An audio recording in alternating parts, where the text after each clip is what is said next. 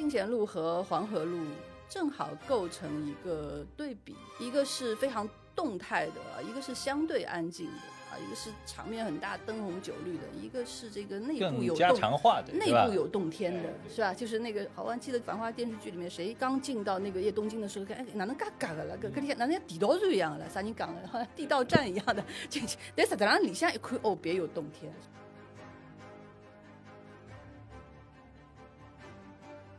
金老师自己也讲过，他觉得就是说，从全部他的小说原著来讲，如果要交付给一种艺术形式，而且能够把它原来的结构的形态能带出来的话，他认为实际上是评书更接近因为这个《繁花》本身它的一个叙事就是有一个说书的说书的这这样样的对对对一这样的一个牲口，对对吧？对这样的一个形态。从文化认同的这个角度来讲，它也是我们这个整个的上海的一个文艺的这个历史上的，应该说是一个大事件，呃一个大事是吧件对，就是再一次个掀动了这样的一个语言上的呃文化认同的这样的一个热潮，我觉得这个还是非常非常重要的。上海话就有点像自己性格的一个保护膜一样。其实你发现，呃，美玲她是用这个语言来保护自己的，她语言是她的一个盔甲一样的东西。那么这种东西，你用自己不熟悉的语言去讲，可能就是难拿捏分寸的。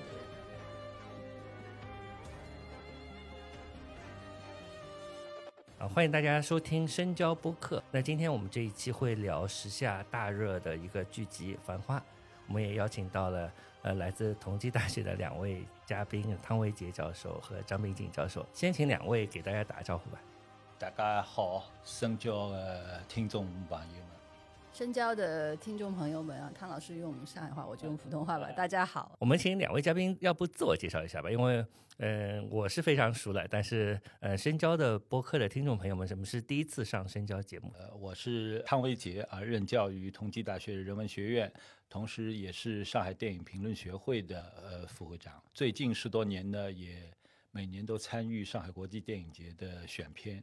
深交的这个朋友们，大家好，我是张平锦啊、我跟汤老师一样是在同济大学人文学院任教。那么我目前在负责一个城市文学与文化研究中心。那么我自己也是长期以来从事城市的文学、文化、影像、性别等等评论。我是今天的主持人 BTR，然后我也是一个写作者，然后也非常喜欢电影，所以我们今天好像。嗯，三个人聚在这里是非常的合适，因为这个刚刚大家听到的这些介绍里面，好像也涉及到《繁花》这个剧集里面的方方面面的一些元素吧，对吧？有城市啊，有电影啊，有有城市的空间啊，也包括文学啊等等。那等会儿我们会展开一一的聊。那我想我们开头的话，首先，嗯，先来聊一聊，就是大家是怎么一个节奏来追剧的？我是这样子的，我是一个不看任何剧集的人。所以《繁花》是我 二十年来看的第一部电视剧，所以啊，非常英剧、美剧也不 追，我任何剧都不看的，啊对，哦呃，我只看我呃，或者这么说吧，我只看我喜欢的导演拍的东西。那这个导演如果不拍电视剧，我就不看。那嗯，王家卫拍的拍的电视剧我就看，就是这样子的一个逻辑。当然，另外一方面是因为呃，深交邀请我们来录这个节目嘛，所以我从一月一号知道要录这个节目开始，就开始追这个剧。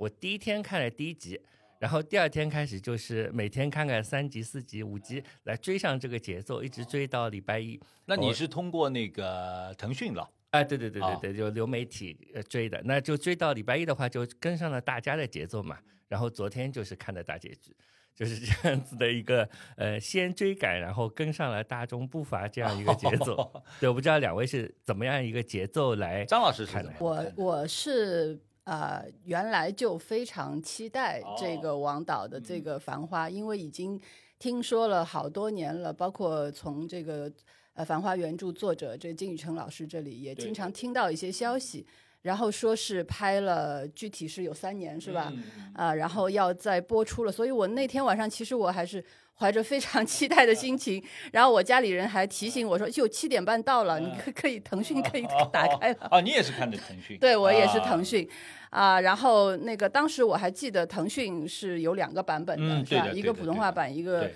啊，我打开以后，我就毫不犹豫的把它切换到沪语版，哦因为我就是冲着这个沪语版的啊。对但说实话呢，当天晚上看了，一共是放了四集，实际上我看到第三集。嗯呃，看到第三集以后呢，坦白的说啊，我是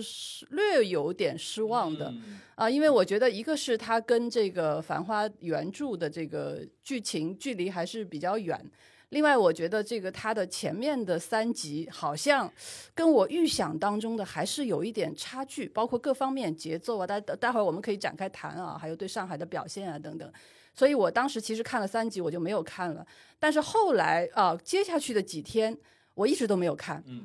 但是我有好多的朋友都在看。嗯啊，后来就有几个朋友跟我说，你要看下去，嗯因为前面四集虽然啊好像是 啊是你那个看的印象，但是从后面就开始好看起来了，你后面还是要看下去。嗯过了几天，我想好吧，那我再继续吧，我看看他们说的对不对啊哦，然后我就又看下去了，大概看到第五六集，我觉得是个过渡，大概从七八集开始，我觉得好看起来了。嗯那么后来我就一路追了。一路追到就昨天晚上的大结局，大概是嗯这么一个节奏。张老师前面的那个心理过程，我自己也是有的啊。有就是开头两集的时候，这种挣扎，觉得怎么是这样，但是后来渐渐的又好起来。然后不知道汤老师是怎样一个节奏来追的？我有一点跟两位都一样，我也是看的是这个腾讯平台的，呃，主要是因为我家里面的那个电 电视机多年不用，我都怀疑它都坏掉了。腾讯呢，我是匀速的，呃，始终就是每天它呃这个放出多少集我就看多少集。所以说第一天呢，我稍微晚一点，我倒跟张老师有点不一样，我不是七点半马上就看，我因为那天有点事情到家就晚了，大概从十点过了以后看。不过呢，我倒是一口气看掉了四集，大概看到晚上要接近两点钟。那天还还有点有趣的情况，就是说我因为平时也很少通过视频网站来看电视剧了，所以说呢，操作方面呢也不是太懂。你如果默认的话，它就放的是国语版，所以第一集我看了两遍。然后哎，我说怎么是国语版啊？那就国语版吧。呃，国语版看了一遍以后，哎，我有点不甘心，然后自己去找这个哎沪语版。哦，终终于找到一个选择的那个那个那个在边上，有个选项，哎，等于是我是四集看了五个集次，那么后面就是都是顺的了，因为第二天开始就知道 怎么进去，马上就点那个沪语版。看下来，我倒是觉得，因为我尽管金老师的这个原著出来，我也很快呃就读，而且呢，我是属于他那个当时弄堂网上的。呃，这个比较早的注册的用户，所以说呃金老师在呃弄堂网上发的时候呢，我也有一单没一单的看过就最早十年前的时候，啊、那个就是一二年的事所以你。读的时候也是用一种追剧的节奏在看金啊，老师倒也不是，那个那个时候，因为我比较关注的是，隔几天会到弄堂网上去看看有一些什么，因为当时这个这个论坛上很多人贴一点什么老上海典故啊这种事情。那后来呢，知道 王家卫导演这个签了这个改编，呃，这个当中也非常有意思。一七年的时候，金宇澄老师跟我联系说，王导正式这个建组啦啊，他要做前期的调研。呃，他说王导提出是不是这个想招两个这个同济的建筑系的学生进组做前期调研？那么，呃，金老师问我，他说你能不能介绍几个学生？我说我倒是本身在中文系啊，并不在建筑系，但建筑系的老师我认识不少。这个，然后我就把呃他们的要求转发给这几位同事。哎，没想到还有不少年轻人因因为这个王家卫导演的声望嘛，啊，就去了。大概前前后后大概一共介绍了八九个同学吧，差不多都是建筑城规学院的，只有一位就是我当时第一届毕业的呃 MFA 创意写作的一个一个女同学。那么尽管她不是这个建筑啊、呃方面的，他实际上在进来读研究生之前呢，他是做的是广电编导这个工作，专专门辞了职进来的。呃，读书的，那么我我就顺顺便的向金老师推销，金老师说好好好，一起来吧，反正王导到时候统一面试啊，看他觉得需要嘛，他就会留下的。所以据说他们是一起去了，这一批同学大概一起去的是上海作协，呃，去去面试的。哎，我后来发现啊，这次我看剧了，我发现他们的名字都在上面。呃，这个这个后来有几位因为当时加了微信嘛，我还跟他们表示祝贺，他们也呃也表示蛮吃惊的，因为这么多年过去了，哎呦，居然王导和剧组还记得我们啊！这个他们跟因为工作的时间不一样，有的嘛大概两三个月，有的嘛可能有半年。我是说在这个片尾字幕上，对吧？啊，对，都有感谢，哎，都有感谢。这个就是这一批，呃，经过我的转手介绍吧。进去的大概有两位同学是从头坚持到底的，就是从一七年一直到去年杀青，他们后来进呃也一直跟着这个项目，也蛮有意思的。嗯，那汤老师这个看完整个剧之后，就是嗯对《繁花》的这个剧集的整体的感受是？哎，我觉得它自成宇宙，就是说，呃，我呢当然很喜欢这个金宇澄老师的这个作品，那么我当当然另外我们因为比较多的也做这个影视。方面的啊，这个有一些工作，所以说呢，也知道越是名著，越是要尽可能的改变，从原著的基础来改变影视作品，实际上是挺难的一个要求。那么，因为影视它本身是一个新的这样的一个媒体，某种意义上它就是不同的本体。那么，王家卫导演可能也是啊，基于这个考虑，嗯，他抽取了原著的一些线索，一些人物关系。啊，那么重组了一一个他的这个繁花的这样的一个世界。汤老师讲的非常的好，因为我们今天正好在小宇宙录制嘛，然后说哦，小宇宙 那个又是个宇宙，王家卫 创造了一个繁花的小宇宙，我觉得也是一个非非常贴切的一种描述。那张老师是怎样的感受？呃，我是就刚才其实我也讲了这个过程。因为一开始的期待其实是从《繁花》这本小说开始生发出来的，因为我当时这个小说也是很早就读了，而且也很早就给他写了评论。啊，那个第一版《繁花》第一版的那个腰封上的一句话，就是那个“一万个好故事争先恐后朝前冲”，那个其实就是我在评论里的一 句话。对对，呃，然后呃，当当中的情节当中的有一些。设置意向什么？当时金老师在写的时候，我也跟他有一些通邮件啊，什么有一些讨论的。所以也是从爱这本小说出发。那么看了呃王家卫的，就是我刚才讲的，第一天看了他的这个三集以后，那一开始是有一个落差的啊，一这个落差就使得我好像觉得这个。呃，是不是还要看下去了？就到这个 这这样一个疑惑了。但是后来，当我再次中断以后，再次去看这个王导的这个作品以后，我也是产生了跟汤老师一样的刚才讲的这个类似的，就是好像有点就放放下执念了，就是感觉跟王王家卫他原来的那些电影的风格，如果是联系起来看的话，那么呃，其实他一定是会。呃，创造一个属于他自己的这个繁花的世界，所以这个世界是影像的啊，这个世界是有它的呃自身的特有的艺术特征的。那么他的这个新创造的这样的一种艺术特征，跟原著之间有有那么一些微妙的联系，但是它其实是一个。呃，极大的一个再创造了，就是一个改造了。那么，如果你用这样的一种心态再去重新欣赏这个电视剧的话，啊，那你就会发现它确实从头到尾，它其实是一个啊完整的一个艺术作品啊，是王家卫的《繁花》。所以要这样去欣赏的话，那么我就觉得可能看出的东西更多了，就是。嗯，张老师讲的我也很深有同感，因为我觉得王家卫似乎是在小说里的那些没有多加笔墨的那些人物身上，那些小说的空白之处重新展开他的创作，所以他也非常聪明。我觉得如果你是紧挨着小说去拍电视剧的话，那可能这种比较就就就是好像在同一个赛道上。比赛，但是如果你干脆另起炉灶去去去拍另外的故事的话，那你这个若即若离这种关系就变得非常的微妙，大家不会做那样一种比较啊。那我觉得这个是《繁花》剧集的一个非常重要的一个特征。那刚刚张老师还讲到另外一点，就是嗯，王家卫的那个视觉的风格啊，这也是我看这部剧里面印象。最最深刻的一点，因为嗯，哪怕是开头几集，就是我觉得剪辑的不是特别好，但是后面的时候逐渐看下去的时候，会被一种呃影像风格所震慑，就是它有很多很多的镜头都是通过镜子的反射，或者利用镜子边缘的叠影来拍出一个人，似乎他有这种有好几个人。同时出现，好像好像是在暗示这个人的呃性格或者这个人的身份的一种复杂性。呃，有的时候还是一种镜像，好像是自我的关照；有的时候还有一个，它通常镜头前有一个前景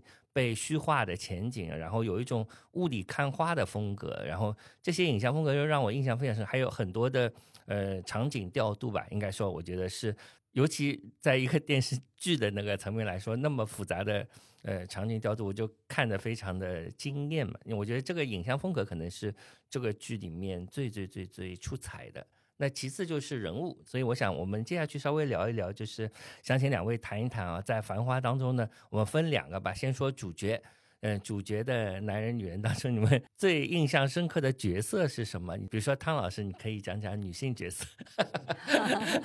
倒过来，对对对，倒过来，对对对，我们分可以分两个，一个是我们请汤老师先讲一讲，你觉得这个里面谁演的最好？第二个是我想听听，就是假如汤老师是阿宝。你 你会喜欢这个三个女性角色当中哪一位？对，呃，勉力接过这个比老师的这个抛过来的问题啊，这个这个这个，首先呢，我我先我先从一个大的这个架构来讲，就是实际上这个电视剧的改编对王家卫导演也是个极大的挑战，因为大家都知道他之前从来没拍过电视剧，对吧？就是说。呃，这个势必对他以前大家完全从他电影当中所获取的他的那种视听风格啊等等啊，实际上肯定他要做出呃，要依据这个电视剧的这个体式，要做出一定的调整的。那么当然，我们首先非常惊讶的发现，他在视听环节仍然坚持。啊，他在电影当中的那种非常苛刻的、极为精致的这样的一个要求。随便举个例子，就是昨天不是大结局嘛？呃，上海影城专门啊，这个可能是我之前从来没也没见过这样的阵仗。一个电视剧拿到上海这个幅面最宽的这样的一个设施最好的这样的一个影厅来放映，这简单说就是要经得起看，对吧？那么说明它的影像质量。说起来是个电视剧，但它实际上是按照。呃，电影的这样的一个技术规格来打造的。第二就是说，呃，对一个电视剧来说，在很大程度上，某种意义上是要违拗王家卫导演原来在电影当中形成的某种风格的。譬如说，我昨天看大结局啊，哎，我当时觉得也蛮蛮有意思的。我说王导原来也能给大家一个非常清晰的每个。剧中人物的呃命运都能有一个清楚的下落的这样的一种作品，但是你但凡你看过他的电影，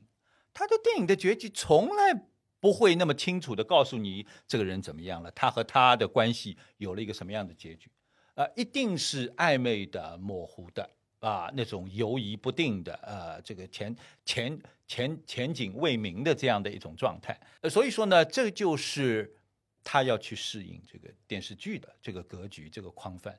就人物来讲啊，在我看起来，就是王家卫导演实际上在他的先期发布的创作谈里面也讲到一点，他就说，如果说金玉成老师贡献的这样，呃，他是他的这个阿宝的话呢，我要讲的通过这个电视剧讲的是上海阿宝如何变成宝总的。那你如果借着他这个话的话呢，你不妨把。他的电视剧想象成是一个我们过去认为的成长小说的结构，成长叙事的结构，就是他是一个一个主人公啊，呃，如何努力啊，最后自我成长或者啊达至他的呃原本的这样的一个期望的，可能这样的一个一个一个叙事框架，在这意义上，也就是说，王导他做的一件事情就是金宇澄老师在小说当中。不想的那个部分，我们借金老师的那个最有名的词“不想”，因为他小说里面基本上不会去提阿宝如何变成宝总的，他讲的是阿宝如何周旋于他身边的人，特别是那些女性啊，那么这样的一些事情故事。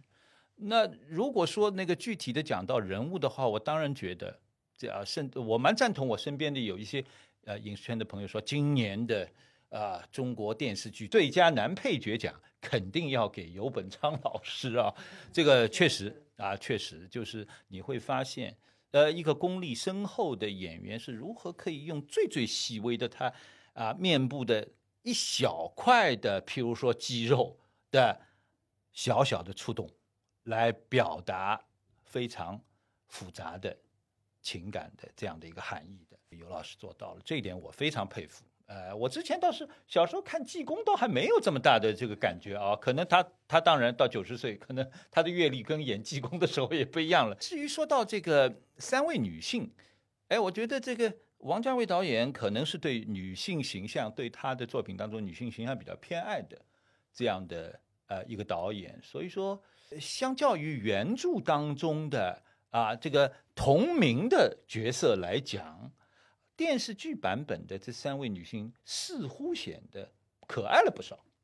就是说，在我看起来，比如说，呃，啊，汪小姐就是把她打造成一个啊，初入职场，但是也挺有信心，但是原本错会了啊自己的能力跟自己所处的那个体制性的位置赋予她的这个权利之间，那后来她终于清醒了。这个这个林子当然更复杂，因为年龄呃更大，而且属于八十年代大概啪啦啪啦动度的那个。那个一代人，他对生活的艰辛的体会更深，然后身上的这个上海市井的女性的习气更浓，对吧？这个所以说呢，更有戏感一点。李李嘛，当然，我觉得这三三位女性形象当中，也许李李是最王家卫化的，因为她从来要塑造那种来历不清楚的，突然之间很神秘的出现在你面面前的这样的一个女性。当然。对这个女性的形象的解读，因为张老师是功力深厚，所以说我非常愿意听他对这些人物的读解。我出版过一本书叫《女性影像手册》，对对，所以张老师是呃，可能这也是你一直以来的一个关注点，所以想问问您，您对《繁华》里面女性角色的那些看法？我也是接着汤老师讲的那个，我觉得是亚瑟啊，这个人物就是原著当中没有的这个人物，确实给我还蛮震撼的。因为什么呢？因为一开始我在看的时候，我认为他可能就是一个点缀，就是常常这种怀旧电视剧里面会出现一个老克拉的形象，对吧？然后没过几集就消失了，啊，对，就那我认为游本昌可能也就是演了这样的一个人物，但是后来我发现不是这样的，就是他这个亚瑟这个人物，他还是呃，就是王导对他有一个非常精精心的一个塑造，而且在他身上。展现出了一个很强的那种性格表达啊，有些细节我是印象比较深的啊，比如说那个汪汪小姐出了事情以后，就是因为那个珍珠耳环出了事情以后，呃，她要写检查是吧？她要写检查，然后那个这个亚瑟这个为了帮助她去写这个检查，他就跟他一起，不是阿宝跟他做排骨年糕店了，而是这个亚瑟 去跟他一起做排骨年糕店，做一天一晚上，然后把自己文革时候呃。写过的那个一打检查，全部拿出来交给他啊，让他去参照。甚至后来汪小姐实在是写不出来，就干脆这个代跑了，就帮他写了，就这样的。但是他这样做，并不是因为他对汪小姐个人有什有什么像宝总那样的。这个这个情感或者怎么样，而是他完全是出于他要跟这个二十七号要有保持这样的联络，他不希望汪小姐从这个二十七号被赶出来啊，这样他们的生意就没法做了。但是后来汪小姐出来了以后，就他自己出来了以后，那么他就立刻对汪小姐的评价就不一样了，是吧？就他就不再去跟他这个有任何的，而且他也劝这个保总要特别的要。要把所有的他的那个汪小姐后来外贸订单的所有的出路都堵住啊，就是完全把他视为一个竞争对手。那他转而又去跟那个梅萍，就是实际上梅萍是所有的人都不喜欢的一个人，因为大家都知道是他举报了这个汪小姐，但是亚瑟却。只有他啊，还去再去，好像在跟梅萍，还去教他传授他本事啊，还去接受他送来的点心啊什么的，还去跟他就跟他还有一些互通有无，而且打的还挺热络的啊。但是我们也也看得出来，他也是为了维护他这个，为了自己做生意，这个做这个跟二十七号有这个联系啊。后来梅萍也从这个不汪小姐的后尘，也从这个二十七号出来以后，那他立刻他的脸色就变了。啊，所以他不是一个，就说我们通常意义上的那种点缀型的鸡汤化的那种老克了，而是他是一个有血有肉的一个非常精明的、非常有自己的这个这个目的性的，而且有自己的这样的一套做生意的一套谱的，而且用这个东西来训练这个，就刚刚汤老师讲的保总的这个从阿宝到保总的成长的是吧？然后后面我有一句台词，我觉得。他印象非常深的，他说这个我来帮侬抄搿个黄浦江的心，结果侬侪来搞搿个苏州河的勾当，哈，然后说了以后就说完以后就摔门而去啊，我觉得这个非常的传神，这就使得我觉得《繁花》里面的呃这样的一个。个也是我我比较欣赏的，就是他找了这些演员啊，老这样非常像尤本昌这样非常有资历的演员也好，或者是像范志毅啊啊，像这个什么史一红啊，是吧？就是还还有是还有还有这个孔孔祥东，对对对对，就那个这个叫什么的陈国庆对吧？对对对阿庆啊，就他们这些人对哎对对对，他们进来以后，他这些人都不是来做点缀的，就是他们都在这个。剧组里面这个有跟剧情之间有一个确实构成一个有机的关系，而且是起到了比较好的这样的一个作用的。就他们，而且他们每个人都是，就是你可以看出，所有这些演员，不管是不管是主角还是配角，还是友情客串的，他都是在用很大的这个力气啊，就全力的在表现他自己。得到的这个角色，可能是就是跟这个王导 合作的这样的一个机会。我在想，如果没有《繁花》的话，如果没有金老师这部《繁花》的话，他们可能也不可能有这样的一种哈，有这样的一种缘分。所以每个人都特别，其实就特别又都演的特别的用力啊！而且这个角色，就回到我刚才说的，他也是把这个角色能够塑造的非常重要，而且有血有肉。而且这个角色让我觉得的的确确，就是因为他是原著当中没有的，所以他如果是呃。这样的一种生命力的话，他的电视剧本身的这个艺术生命力的话，你你甚至可以在这个角色、这个这个人物当中，你就可以看出来。可能这是我的一个想法吧、观感吧。那么，呃，关于这个女性的角色，哎，其实汤老师还没有回答那个问题，哈 哈，你要不先把那个问题回答了，我再我我也没办法变成阿宝。但是呢，就是说，如果我我这样讲啊，我假定这个观众。是走的是，他延续了王家卫原有的那个电影的这个女性形象的这样的一个塑造的路线的话，他会选，就是如果说最接近他原来的那个王家卫气质的，应该是李玲，我是这么想的。那么当然，如果你你是从这个上海这个呃电视剧啊所描摹的这个市井风貌，特别有上海味儿啊这这个角度来讲。哎，可能林子代表了是那个成熟的啊，甚至如果我们在呃中性啊，甚至带有一点点褒义的意义上的那个风骚啊，这样的一个形象。那当然，有的人可可能希望，哎呀，年轻的、更有活力的啊，更有冲劲的，那可能就是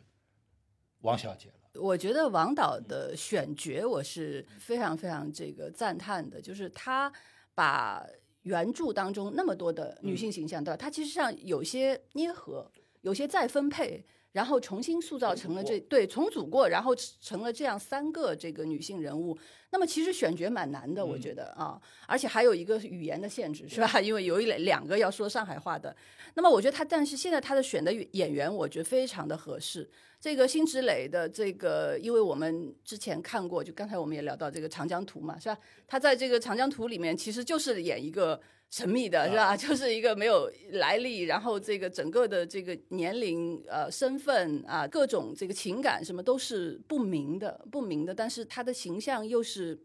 这个非常出挑的啊，这样的一个。那然后把她在《繁花》里面，我们可以同样看到这个李李这样的一个。角色啊，然后刚才那个 B T R 老师讲到，他整个的一个光影的艺术是吧？就是那个光影对塑造城市空间的一个非常特别的，但他其实对这个塑造女性，他的这个光影魔术啊，玩的更加的，我觉得是非常到位的。尤其是李李啊，李李每次出场的时候，他的那个呃呃服装和发型不用说了，的化妆什么都不用说，他的那个姿态。啊，它的那个角度啊，它的那个打光是吧？因为我看到说它是用那个单机是吧？就是说为了把它的那个光的那个强度和整个的一个表现力更强的话，那就真的是比电影还电影的这样的一种精精致程度啊！这个每一个定格都是非常非常高度的艺术化，就是从演员或者说女性女演员的这个形象上来讲，这个也正好能够跟李李这个人物的这样的一种身份啊，这个身份是契合的，因为他的身份其实有一个啊不明的一个前史，虽然他后来其实交代了啊，但是。呃，这个交代还是有很大的空间，还是有很大的想象力的啊。就是他的之前，然后他之后，呃，他后面他用在到到一直到昨天晚上是吧？这个大结局的时候，他才用了几句话把他后面的交代。其实他后面的交代跟原著当中的那个李李的实际上是又接上了，但是他们完全是从两条不同的路径走向了最后的这个叫空门是吧？就是后来那个空门。但但你就会发现这样的一个美艳啊神秘。啊，一举一动都毫无浪费的，他所有的举手投足都在这个他的艺术形象当中非常饱满的呈现出来的这样的一个人物啊，我想一定会被这个艺术史哈、电视剧史也好、电影史也好所呃记住的啊，这样的一个。那么这是一类，我觉得这一类人物实际上是也是把《繁花》原著当中的。这一类的人物给浓缩到了这一个人物的形象上面，而且我不知道汤老师有没有注意，还有一个细节，我觉得也很有意思，就是他们在这个表现股市的那个。就是股市保卫战的时候，深圳帮是吧？就是这个乔木杰手下其实有一个有个交易啊，有个交易员，对，一个烫发的，对，一个烫发的，脸尖尖的那个那个交易员，他的那个非常那个杀伐决断的那样的一种，其实就是李李的一个呼应，一个前身的呼应是吧？因为李李他根据他的这个设置，他原来是就是干这个的，所以他你看他还给他设置了一个，其实就是一个像像《红楼梦》里面那个政策副册一样，我觉得那个是个副册的形象啊，就是。我觉得这个非我我看到这个的时候，我就觉得非常有意思啊。那么像其实同样的类似的是这个呃林子这个马伊琍，其实马伊琍之前呢有那个爱情神话我们都看过了是吧？就是这个也是一个沪语的电影。那么包括她演的其他的一些人物，其实我觉得她也是跟这个辛芷蕾这个一样，就是把之前的有一些相似的那样的一种演员的女演员身上的那种气质啊，就是带入了。呃，在《繁花》里面的对林子这样的一个角色的一个塑造啊，刚才汤老师这个讲过啊，他的当然他是这个更上海的，因为他上海老板娘嘛，是吧？就是，而他的这个上海老板娘跟黄河路的上海老板娘又不一样，她是进贤路的上海老板娘啊，这个饭店老板娘，小饭店老板娘。那这个跟黄河路那些呃金美玲啊、至臻园啊、金凤凰啊，一定又是。完全是两种风味的啊！那么我觉得这个有很多，因为我听了身边的一些呃朋友的，包括女性也也包括男性的一些朋友的这个他们的一些观后感啊，这个很很多人都很喜欢这个，好像是女性更多啊喜欢林子啊，觉得林子更真实。特别是上海的女观众啊，觉得 辛芷蕾可能是个 有点虚无缥缈的那个啊，但是这个林子是日日常生活当中我们的的确确可以接触到的这样的上海女人啊，而且是这个这个泼辣当中不失温存啊，精明当中但又不乏天真啊，这样的一种，其实我们身边很多这样，我觉得马伊琍对这个呃人物的塑造也是，就是说她的。可能他自自身的那样的一个生活经验，还有他原来的那些角色的谱系当中所带入的这个东西，我觉得还是还是非常丰富的啊。林子的戏蛮好看的，每次看到林子的戏都会 还。精神一振，会有对，可能有对对对，是的，啊，那么这个汪小姐呢，她可能是这三个女性人物当中争议比较大的啊，因为我听到的是，呃，我们在这儿不妨就是就是啊，这个我听我有听到很多的这个一，特别是一开始啊，大家对汪小姐觉得，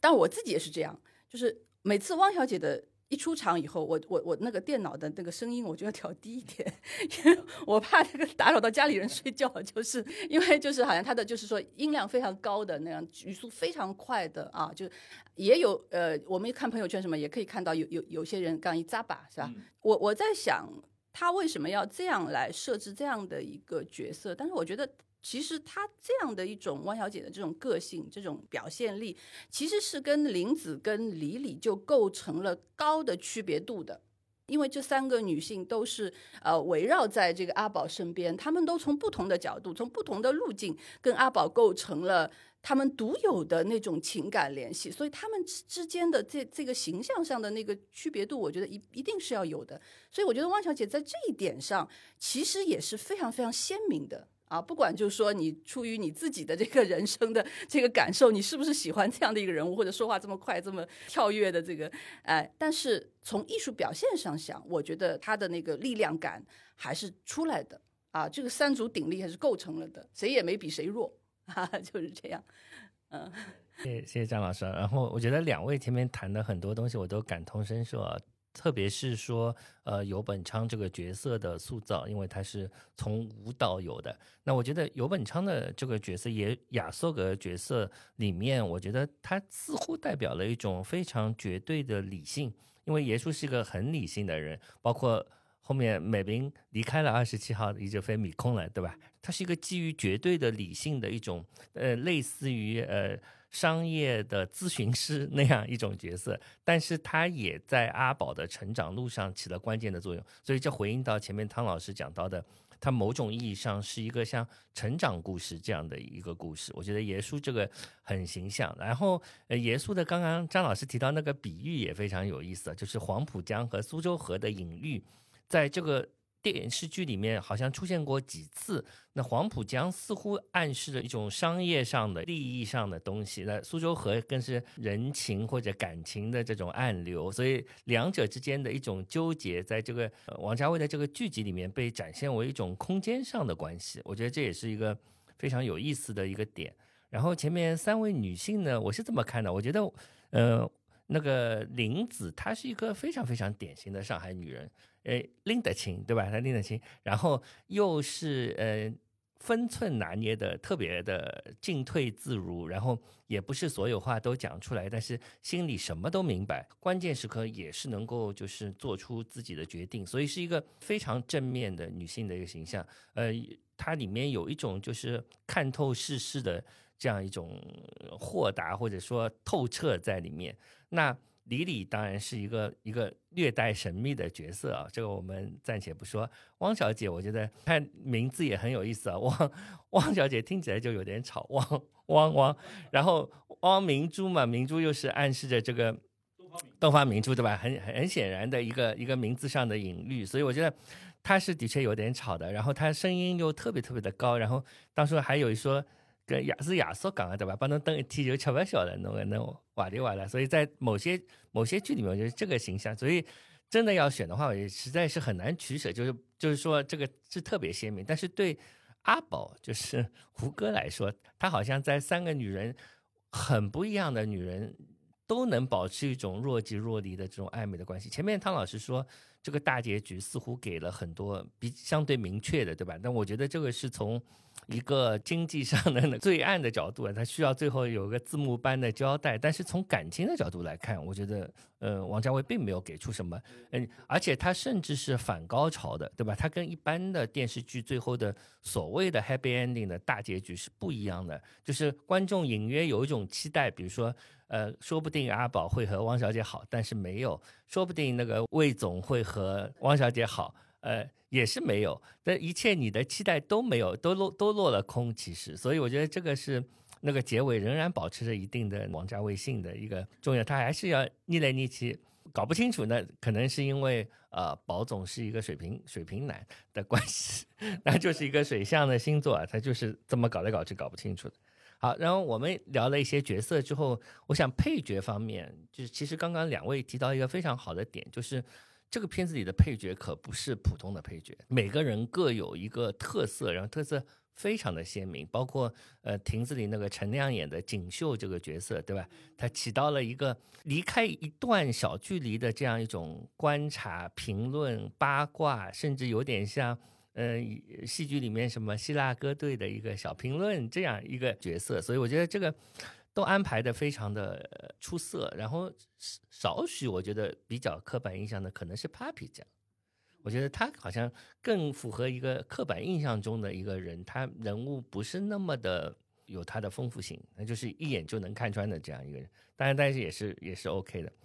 那我想我们谈了那么多，我们接下去聊下一个话题，就是《繁花》的时代感。呃，这《繁花》的这个时代感是非常明显的。那个里面提到的1990年代那个那个时候的上海，其实呃，从某种意义上，我们还是要呃，除了回忆，也是某种想象和构建。但是这个当中有很多，就是我看出来，呃，王家卫肯定是做了很多很多的那个研究，然后里面的一些像锚点一样的东西，就是呃。一个时点，一个具体的一个事件，社会的大背景，似乎就是作为这个有一点点想象色彩的那个重新想象一九九零年代的这个锚点当中。我举一个例子，我印象特别深刻的就是强总在至臻园，就是他定了位置要看申奥结果。那么这场申奥不是二零零八年的申奥，是二零零零年的这个奥运会的这个呃申奥。那当时是。嗯，在蒙特卡罗举行的就是最后一个投票，前面三轮中国都是领先的，那最后一轮就是输给了悉尼啊，北京都是领先，最后两票之差输给悉尼，所以这一场戏里面，强总就是说没看完的时候他就走了，所以前面可能是领先的，所以他走的时候就换了句我说就算输了还有下一次，那我觉得这是一个很有意思的暗示，就是到后面呃强总还是输了嘛，对吧？但是他。以后说不定还会在东山再起，就是这个人的一种性格，对吧？然后他也是通过他名字表现出来，叫强木节目，他是个木强的人。也有朋友就开玩笑说，他名字倒过来读就是广东话口音的节目强，就是他是这么强的一个人，他是节目节目强，所以是一个一个笑话。但是他也是 贯穿在这个整个人物手里，所以我觉得里面也有很多很多关于时代的特征，就是甲肝啊、股市啊、经济转型期的商战啊。那些留日的风潮啊，等等等等，所以我想请你们谈谈，就是这个里面哪一个细节或者时代的这种细节勾起了你的自身的记忆，能不能谈谈这点？好，呃，这个诚如这个比老师刚才讲到，呃，王导呢在事先，比如说我们从他一七年呃建组啊开始筹备。这个六年当中，他一半时间前三年啊，除了要搭建这个剧本的一个大的架构以外，实际上主要的就做调研。我多多少少因为介绍了一些啊小朋友进去嘛，所以说偶尔也会听到他们说，比如说他做了这个呃上海人的川，上海人的川，他甚至做到什么程度呢？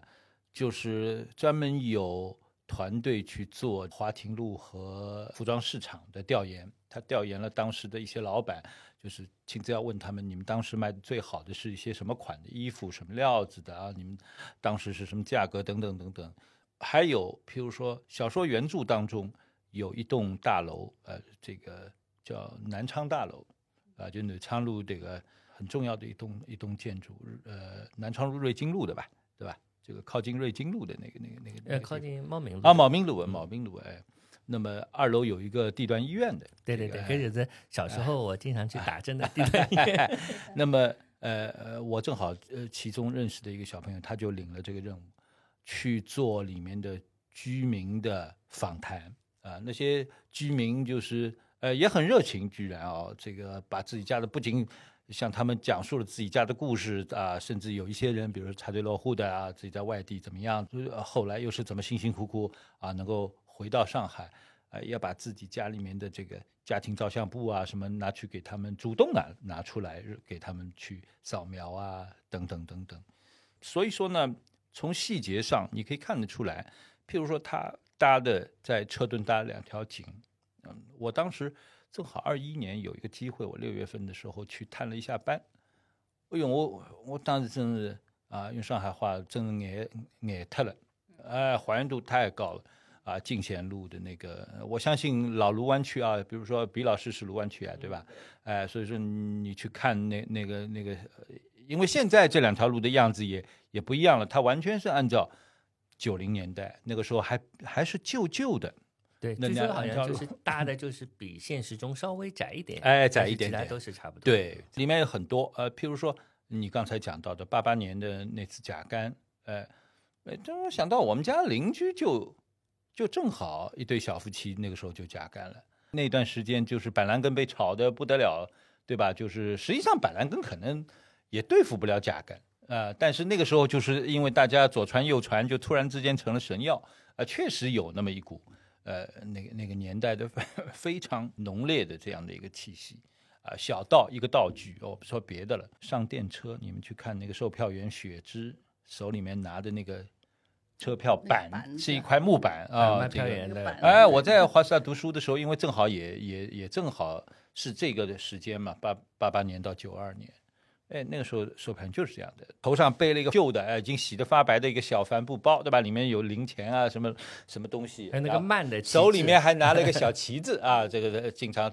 伸出窗去要挥一挥，然后就是这个板板，手里面好像有一个像打孔钳一样的一个东西，嘎嘎票子，对吧？嘎票的那个小钳子。第几站上车，他会嘎在那。哎，而且它是必须要记在你那个相应的那个那个位呃第几站上面，第几站的，哎。不，能多做的。对。那个我补充一个，就是那里面有一个，就是雪芝那个。他在那个公交车上很挤嘛，他挤过来挤过去，然后他跟阿宝有一个身体的，可能现在小朋友看了以为这是一个故意的 romantic 的，但其实不是的。那时候的挤 售票员确实是要从头挤到呃是，哎，我我那个时候很佩服 售票员，就是，哎，他们怎么有这个本事啊？就是比如，特别是那时候还长龙车了，对吧？长龙车最起码他得挤到当中，然后再回到自己的位置上，因为长龙车是前后有两个售票员的。那么，呃，那个时候上海还普遍就是，因为那段时间是上海公交最挤的时候。哦，对，哦，我插一句，我想起来一件事情，就是最近乘了一次七十一路嘛，七十一路上还是有售票员的，然后那个售票员很有意思，他就是好像要保持传统一样，他有一个仪式性的，就是从卖票地方。走走走走走走走到后面看一眼，他其实什么也没干，因为不需要他买票，他就走一遍，然后又像走 T 台一样有点晃的走回来，所以我就想到那个剧集里面的那个，他似乎是保持这样一个传统，但现在已经无用了，呃，变成一个不用了，仪式不用了。对，对对对，那个时候他那因为那个时候售票员他这样走一走走一圈啊，他除了买票以外，卖票以外，他还有查票的功能，对吧？就因为他们那个时候的售票员有有一个特殊的技能，就他眼睛上车的人到底谁买过票，谁没买过票，他是记得住对的。记得住。我当时也很佩服他们哎，当时有个说法，上海公交最紧张的那几年，就八十年代后期到九十年代初，他的车子当中一平方可以站十二个半人，啊、就是说你简直无法想象，就有人拿十二二十五只鞋子，就是等于是十二十二个半人嘛，放在一平方的这个空间里面，没办法放下去，你就可以想得到，其中有不少人是踮踮着脚的。对对。对的，然后就是讲到那个里面的时代风潮，我觉得有很多很多其实点都是踏的非常的准的嘛，就包括嗯、呃里面用到的音乐也是一个 BGM，然后当中就是有一集就是刚刚说到他用到陈百强的《一生何求》的那个时候，因为这个电视剧是发生在九二九三年，那时候正是九二年是陈百强在上海开了最后一场演，唱会之后，啊，你去了，我去了。然后昏迷了，对吧？对对，就是昏迷之后，他就其实到九三年呃年底去世，呃十月九三年十月份去世之前，他一直在一个昏迷的状态。那这个故事恰恰发生在那个时这个时间段，啊，所以对对他用的那些 BGM 等于是唤起了我们无数的记忆。对，张老师去了那个陈百强最后一场演出，对对对对对，在万体馆万体馆万体，因为我们家那时候就住在万体馆边上，所以那那九二九三年那些演唱会啊，我而且我们家因为呃楼上有一个我们我我妈妈非常要好的一个邻居，她的老公是万体馆保保保卫处的处长，嗯哦呃，所以然后然后就有内部可以买票。对，我就买了很多内部票，我要我我一场不落的那个啊，那是大量的粤语歌啊，大量的这个演唱演唱组啊什么的，就那正好我在读。初中嘛，然后正正好是追星的年龄。那这次《繁花》当中那么多的那个时候的回忆，通过这些 BGM 的歌曲啊，都回来了啊，确实是呃，用现在网络流行的一个词叫蛮燃的啊，就是就是，而且我觉得他的那个就是切入的那个点都是蛮好的。把的很准，哎把的很呃准非常准。对就是他点对对，而且跟人物之间的关系就处理的、对，就是随着人物的那个情绪的那个波动，他那个东西就能够及时的切进去啊。我觉得这个也是非常的细，这个细腻的，非常非常细腻啊。而且他能够用的这些歌，除了像《一生何求》，还有张学友的，还有、这个、偷心，偷心还偷心，对，偷心好几次，还有再回首啊，嗯，再回啊首也特别多。对，再回首也很多啊，还有那个，其实还有一个是魏总，就有一段是比较喜剧化的表现，就是呃，汪小姐在落难的时候，在那个公呃仓库里边儿，呃仓库里，啊有一段叫歌舞，对吧？对，那个那个那个其实是草蜢，就是忘情桑巴舞忘情一场桑巴舞，对对，然后这个他们就在那儿模仿，呃，其实不是模仿，那个是当时的那个最流行的的演唱组的那样的一种港风的那个表演啊。那那我一看就说，这个如果是真的是那个年代经历过来的，或者是那个时候就也就追过星的或怎么样的人，就会确实有很多的那个那时候也是香港乐坛就是特别丰盛，然后在对上海人来说，我们是听很多广东歌的，然后电视里也会放，包括像陈百强演演唱会，最后电视里也放过一个版本，我记得就是，然后我觉得这一些东西就是，当然诚如两位说的啊，就是是非常好，但是另一方面我也觉得稍稍微有点那个，就是怎么说啊，它有点取巧嘛，就是你的。到底是用了很多音乐，像催化剂一样的操控我们的情感，那毕竟不是通过影像本身，所以他用了那么多，那当然是有点偷懒。但是另一方面，他过度的用了之后，倒也反过来觉得 OK 了，他成为一种风格。对对对，成为一种风格了。就是我觉得这个是个很微妙的一个东西啊。你如果只用了那么几首，你我会觉得你很偷懒，但是他用了那么多，而且。事后我想，就是王家卫其实所有的电影，他都是关于这么一件事情的，就是物是人非了，时过境迁了，然后他都带着一个呃嗯再回首这样一个姿态去去去看这个东世界的，所以我觉得这些歌倒也是非常的贴切。然后当然跟时代的关系，前面我们也讲到，比如说那个用了那个《东京爱情故事》，对吧？还用了以前的那个呃。是血疑还是什么里面的？有也不是那个，啊对对对好像是他的的一个某一个呃翻唱版本，翻唱的一好像是徐小凤翻唱的这一版，所以当时又显示出这个几地之间的关联，因为当时的很多香港歌、粤语歌都是呃，就是用了日文歌的流行曲，然后填词重新变成了，所以这个电影里的几个那个地点，比如说上海、东京、香港，就通过这么一个微妙一首歌又连起来了，似乎就是在上海听一个呃香港人翻唱日本歌，所以我觉得这个。你这么细想的话，就还是挺巧妙的。就是我觉得这个，但是他要花了很多钱，对吧？据说据说是一共用了他买版权有五十七首歌。五十几首，哇那确实花了不少钱。但是就拯救了我们的记忆。回頭多少個秋？尋遍了卻偏失去，未盼卻在手。我得到沒有？沒法解釋得失錯漏。剛剛聽到望到便更改，不知哪里追究。後來我想起來一件很有意思的是，當時就是因為很多日本，我們上海就流流行看日本連續劇，對吧？看了很多就是血疑啊什麼的，都是講述就是孩子去懷疑跟親生父母的關係。就是當時我記得，呃，那個美洲广播电视报，它上面都有一个什么，呃。亲缘血型的可能性的表，就是 A 型的爸爸和 B 型的妈妈 可能生出什么型的孩子，然后大家都在查，就怀疑自己是不是爸妈生的，然后就就特别特别好笑。我就是想到，就是当时的一个风潮，真的是很多上海人去了去了去了日本留学，然後呃跟跟日本之间的关系，包括跟香港之间的关系，就王家卫那一代人从上海去了去了香港，所以这个。地点之间的关系是很微妙的，所以我们我们接下去就谈谈这个城市空间里的繁华。就前面我们谈到苏州和呃黄浦江，对吧？但是这个里面也有呃，他把这些路似乎当成了某种体育法，就是黄黄河路啊，什么进贤路啊。所以我想请两位谈谈，就这些路里面跟你们呃小时候 就对哪些路有什么感情吗？对这个电影里的这这几条马路有什么？说老实话啊，这个你要想九十年代的时候，黄河路已经很有名了。我那个时候呢，当然就是说黄河路吃过饭，但是次数很少。呃，哎，这个实际上这个你现在到黄河路，就是至真园的这个原型啊，台生园啊，你会看到他直接在他的店招边上把他的这个开店的年代写上去，他就是一九九三年开的。对的，哎，一九九三年开的。那个今呃去年的这个大年夜就十二月三十一号，我也正好巧跟他的老板娘，我们一桌啊、呃，正好在一起吃饭。这个他后来也成为这个繁花的这个里面这个黄河路这一组的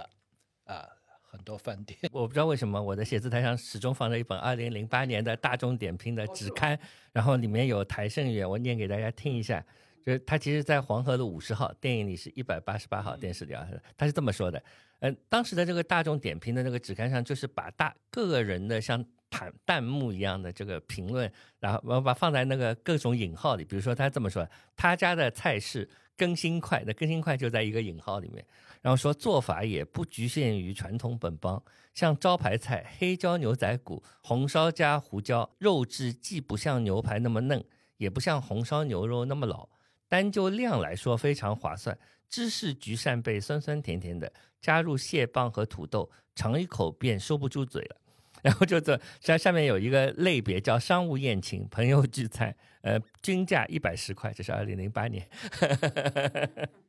你别说，我们现在想起来，九十年代的餐饮比现在贵。就如果跟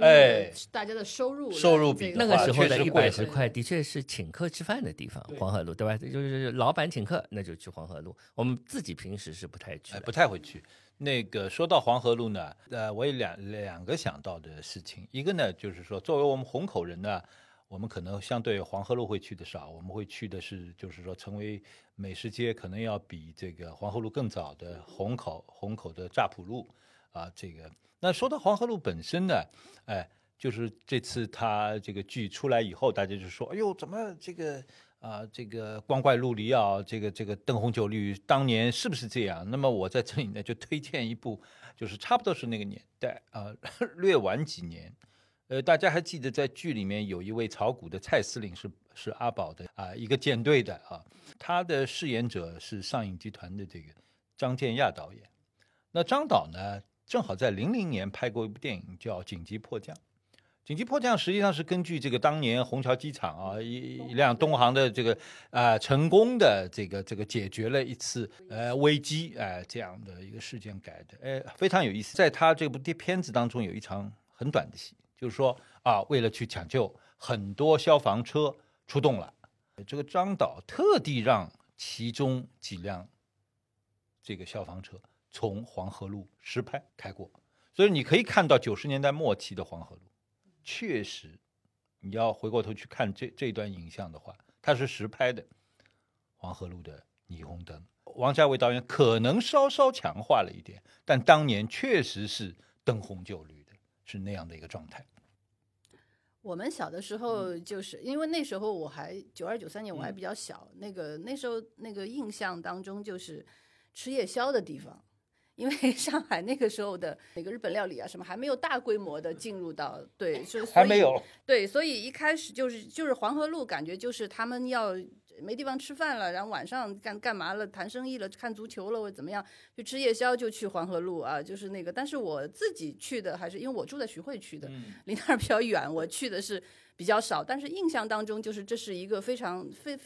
下气闹忙啊，随后就是各种就讲人气老旺啊。所以经常大家提到的一个细节就是年初五他们放炮仗啊，那个确实是，虽然我没有到年初五亲身去见过，但是看过很多照片，当时《新民晚报》上也登过照片，就是它会很厚的那个红纸屑啊，而且它每到初五，这个新闻必然会出来，就是黄河路又放炮仗了，有多么厚的那个纸屑，然后怎么？据说是银尺可以记到。就是说，你一脚踩进去就看不到鞋。哎，对对对对对，当然每条新闻后面他都会说啊，这环卫工人很辛苦，然后他们要打扫什么什么。对，但是这个就给留下了很深的印象了啊。这个金贤路的这个餐饮的这样的一个氛围，要比黄河路晚吧？呃，金贤路要晚，哎，要比晚蛮多的。对，而且它的形态也不一样，它那种比较大的餐馆少，对，都是相对来说比较小的这种。啊，比如春啊什么呀，对吧？进贤路的这个餐馆，就包括进贤路附近的几条小马路，也包括就像我们徐汇这边有几条马路的，他们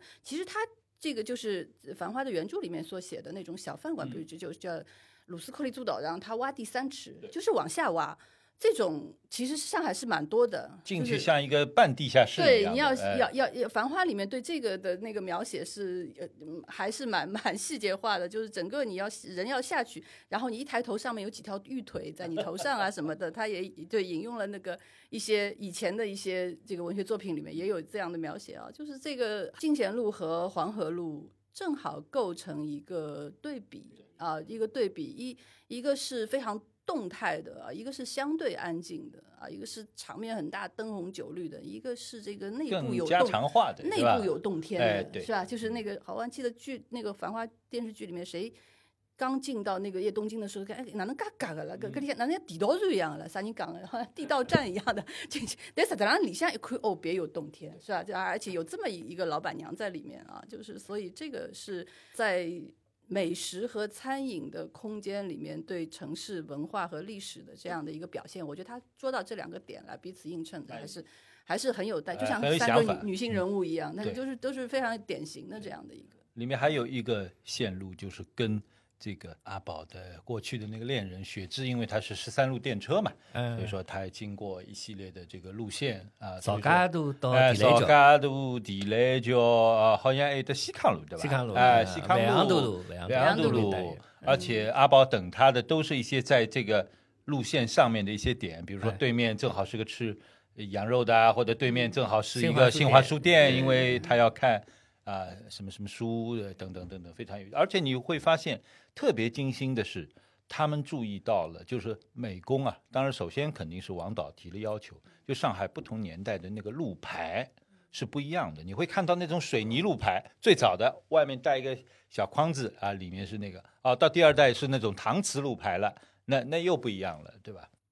是的，然后那个刚刚讲到那个，呃，前面张老师提到一点，我就是特别想到，就是两者的反差。你说那个黄河路和进贤路，其实也呃对应着这个里面所谓人物之间的性格的反差，就是哪个地方一方水土养了一方人，然后这边的人就是这样子，那边可能就是更更张扬招摇，更更更张扬。然后我觉得，呃，王导在这个片子里面就对一些名字也做了很有趣的处理吧，台盛园变成了至真园。因为你看，这个台盛的盛和至真的真都是完全轴对称的，然后那个台和至这个当中都有一点点，也基本轴对称的。然后在这，然后新梅居变成了新兰居，哎，新兰居对吧？梅兰竹菊啊，对吧？换了一个，变成了红红顺顺兴红顺兴哎红，顺然后华联商厦变成了五里商务，然后它就上海话念起来几乎类似的类似这样一个，哎，包括那个叫什么服装商厦变成了那个对吧？服饰服饰商其实还有一个，他哎后来那个金美玲倒了以后，他嗯在那边开，就是新啊开的是一家 KTV，Hello，叫金柜，其实就呃钱柜，就是钱柜。就是钱柜，然后 就是大家都能够找到这个对应，然后又又又避免了一些这个对吧？那个品牌上的问题，然后这些路牌也是，就比如说至臻园，他说是一百八十八号，跟那些就当时的生意人很喜欢哎发发发然后包括那个股价的那个也是要一个好的彩头，然后呃那个也进贤路那个也变成二四八号，然后很多人就发现只有二百四十号，但是没有二百四十八号的，然后我觉得这一些就是空间当中的也非常有意思。那进贤路我自己因为是我我是住在瑞金路淮海路那里，那离你特别近，就离我很近，哎所以进贤路和雁荡路是我小时候还会去的。那进贤路，我记得九十年代的时候，就是刚刚汤老师讲到春餐厅嘛，是呃。我也经常去，因为那里的老板娘非常的出名，对吧？她首先是没有菜单的，你坐下来，她就几个人就大致问一问，她就然后买单的时候，她就哭哭了刚，哎您六十块，哎您八十块，她也不知道是怎么算出来的，然后她也很凶，就是对我们就是年轻的女稍微稍微好一点，对，然后他就很说你不坐满，呃就四个人吃，只来了三个要被他骂死的，一定要同时来。哎，然后你熟了之后，他就知道哦，侬打眼睛跟女小伟对吧？哦，我帮侬顶，他就帮我定好位置了，然后就经常去。然后我记得当时那个条路其实是还蛮就是流行各种风潮的，所以对应了那个 Papi 家那个店嘛。我记得当时春餐厅旁边正是。呃，上海第一家卖 Lomo 的那个照相机，就一次性成像的那个 Lomo 相机的一个专卖店就在旁边，所以都是时尚。然后后来就是，呃，包括赫伊曼，我我们那个朋友开的那个馆子，现在叫知乳食堂，也是很像那个林子的那个东京的那个，它也是这种 fusion，然后一个小店面，一个老板娘非常强势，然后会会会招来各路宾客，成为自己一个像。呃，邻里街坊的一种据点的这样一个一个感觉。那么这种街坊之间的感觉，包括里面讲到那一栋单相思大楼，对，这这种街坊的感觉是在这个进贤路非常的呃那个强的。呃，相比黄河路来说，它更像一个商战的一个背景，因为它里面对吧，招牌林立。其实刚刚说到放炮仗也是看看啥人钞票多嘛，其实就是侬侬侬榔头掼得大，钞票多侬就其实是炫富，是炫富，绝对炫炫富。据说那个是不一样的。他拍的那个像一个圆台面那么大的一个 大烟火，当年就是据说就是那样的。对对对吧对对，然后还有很多细节，包括那个买油条，用一一根筷子哦，穿过去，吃了给买油条，搿那也是当时一个，还有排骨年糕，当然是雁当时去雁荡路上的先得来，吧？对吧吃对，一定要去吃那个，一一定要去吃那个排骨。据说现在要排队排死人了，要啊！最近一下子家现在火了来好像被改了个名字，要改叫叫名字了是吧农小蛋，哦，对，很奇怪的改了，好像是有嗯什么纠纷，但里面可能是的阿姨说。品牌有纠纷，是对吧？，阿姨说卖的排骨还是那个排骨，我吃过一次，还是那个以前的味道，包括呃热鸡羊肉，对吧？哦就是那是很讲究。店里的新梅居嘛，对吧？那当然我我们经常去的是那个延安路上的一家，就是茂名路口双叶居，叫反正都差不多，就是那些东西都是就是在空间里面的一个故事，让让现在好像很多呃突然都变得很红，黄河路上全是人，对吧？然后还有什么买蝴蝶酥了吧，排队排哎，蝴蝶酥是这几年啊，一直都都是这样排的不得了。哎对对，然后也不知道为什么，因为其实你你在奥乐吉可以买到一模一样的蝴蝶一样买酥，对吧？所以深交的听众朋友们，你们可以去奥乐吉买。好，我们接下去聊下一个话题啊，因为前面我们多多少少讲过那些女性角色了，我想我们不再重复的去去谈了。然后我们可能接下去谈一谈，就是小说、电影、话剧之间的这个各特点。不知道两位有没有看过话剧？就对话剧和这个剧集，呃，你们有什么想法？以及你你觉得是以后还会有个电影，或者觉得电影会怎么样？对，呃，这个从话剧来讲吧，就是说，呃，话剧总的来说就是它呃也蛮有自己的巧思，就是说这个编剧是温方乙啊。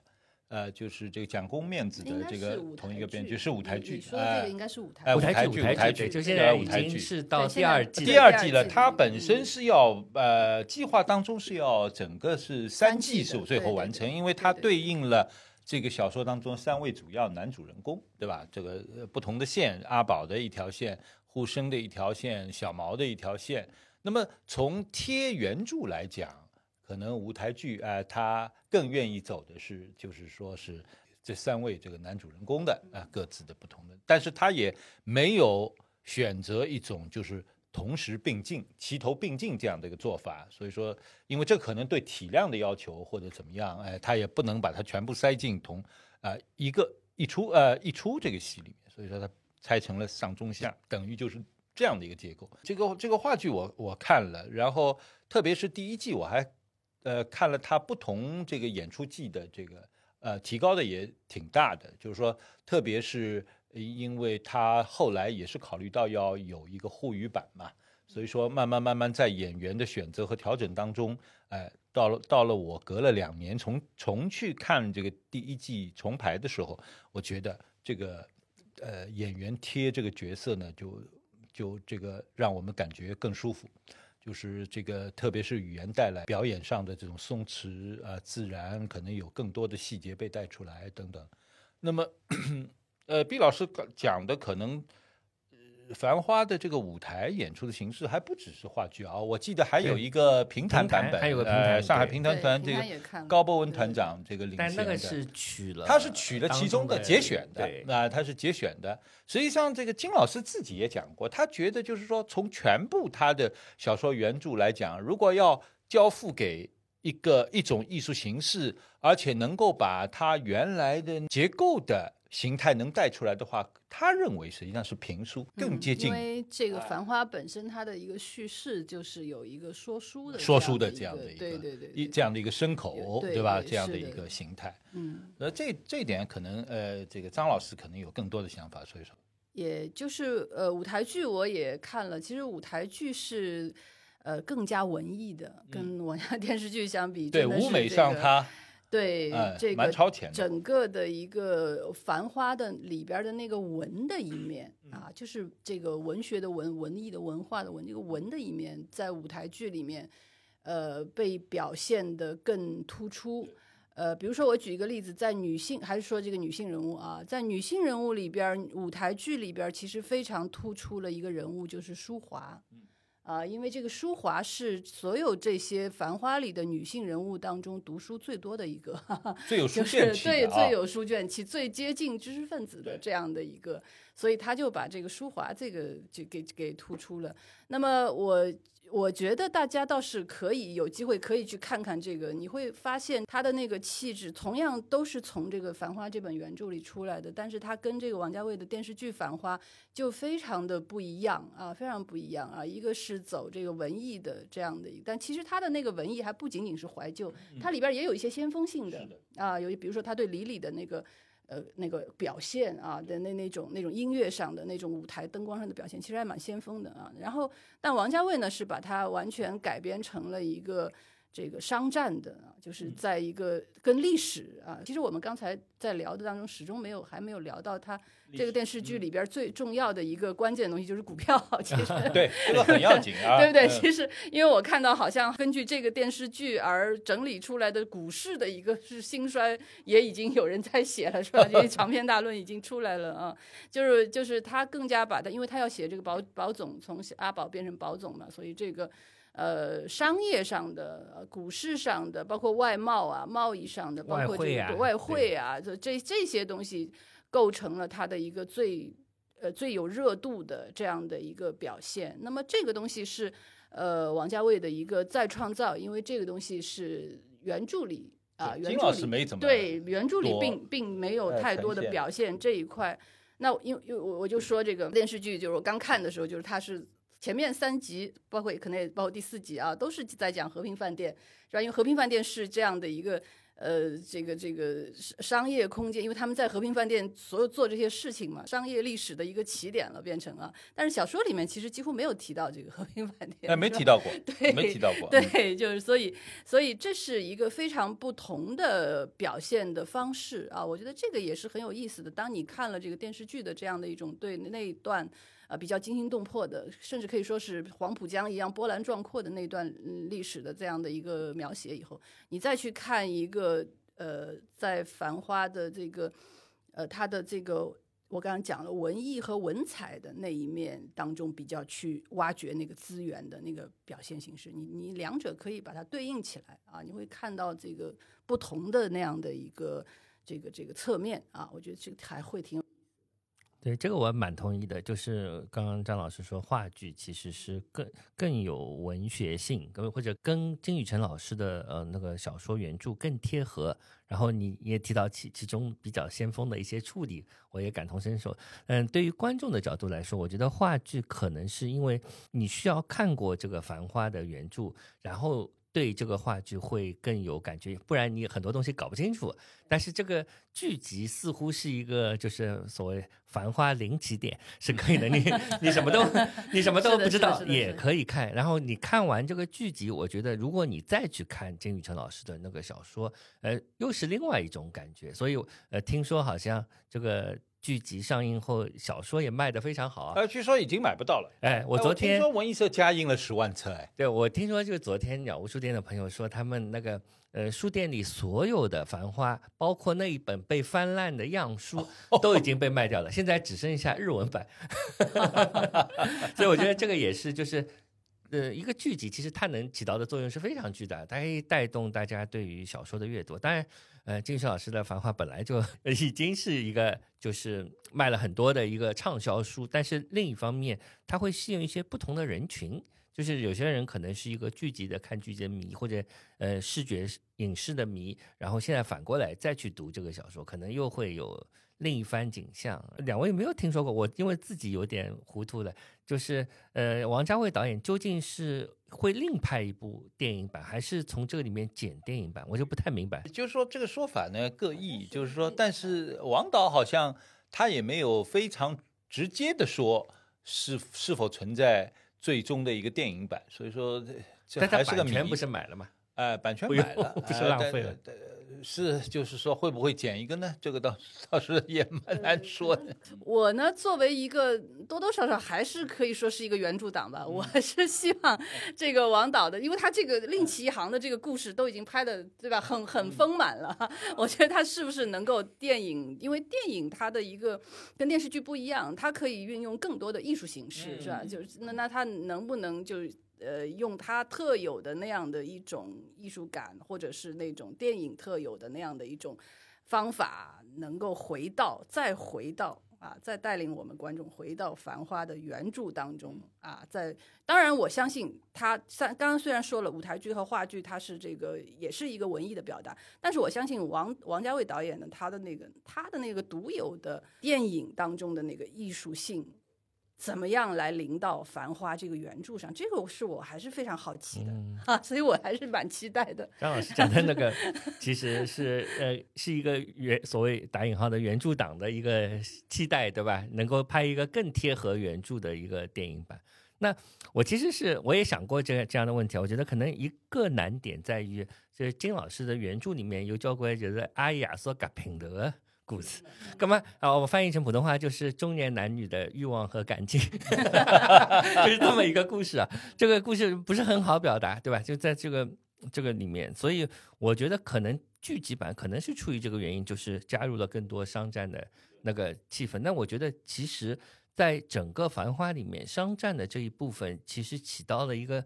呃像类型化这样的一个作用，包括阿宝最后。就是股市快开盘的时候，其实它对应的是好莱坞电影里一个人一只手在悬崖上拉着的这样一个 最后一分钟这样一分钟，所以嗯是一个类型化的一个东西，但是它也是起到了一个替代的作用，就是它使得整个剧集里面有另外一个侧面，然后这个侧面也同样反映时代推进了剧情。所以我觉得，如果他要再去拍一个电影的话，我觉得有几个难点，这是第一个。第二个难点可能在于，呃，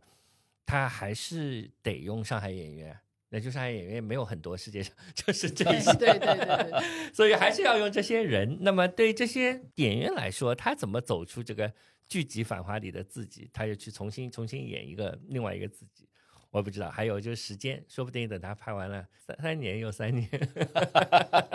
但是有有一点蛮有意思的，嗯就是说，这个在豆瓣上已经有人提前建好了这个《繁花》电影版的页面，是跟剧集页面是完全分开的。哦，哎，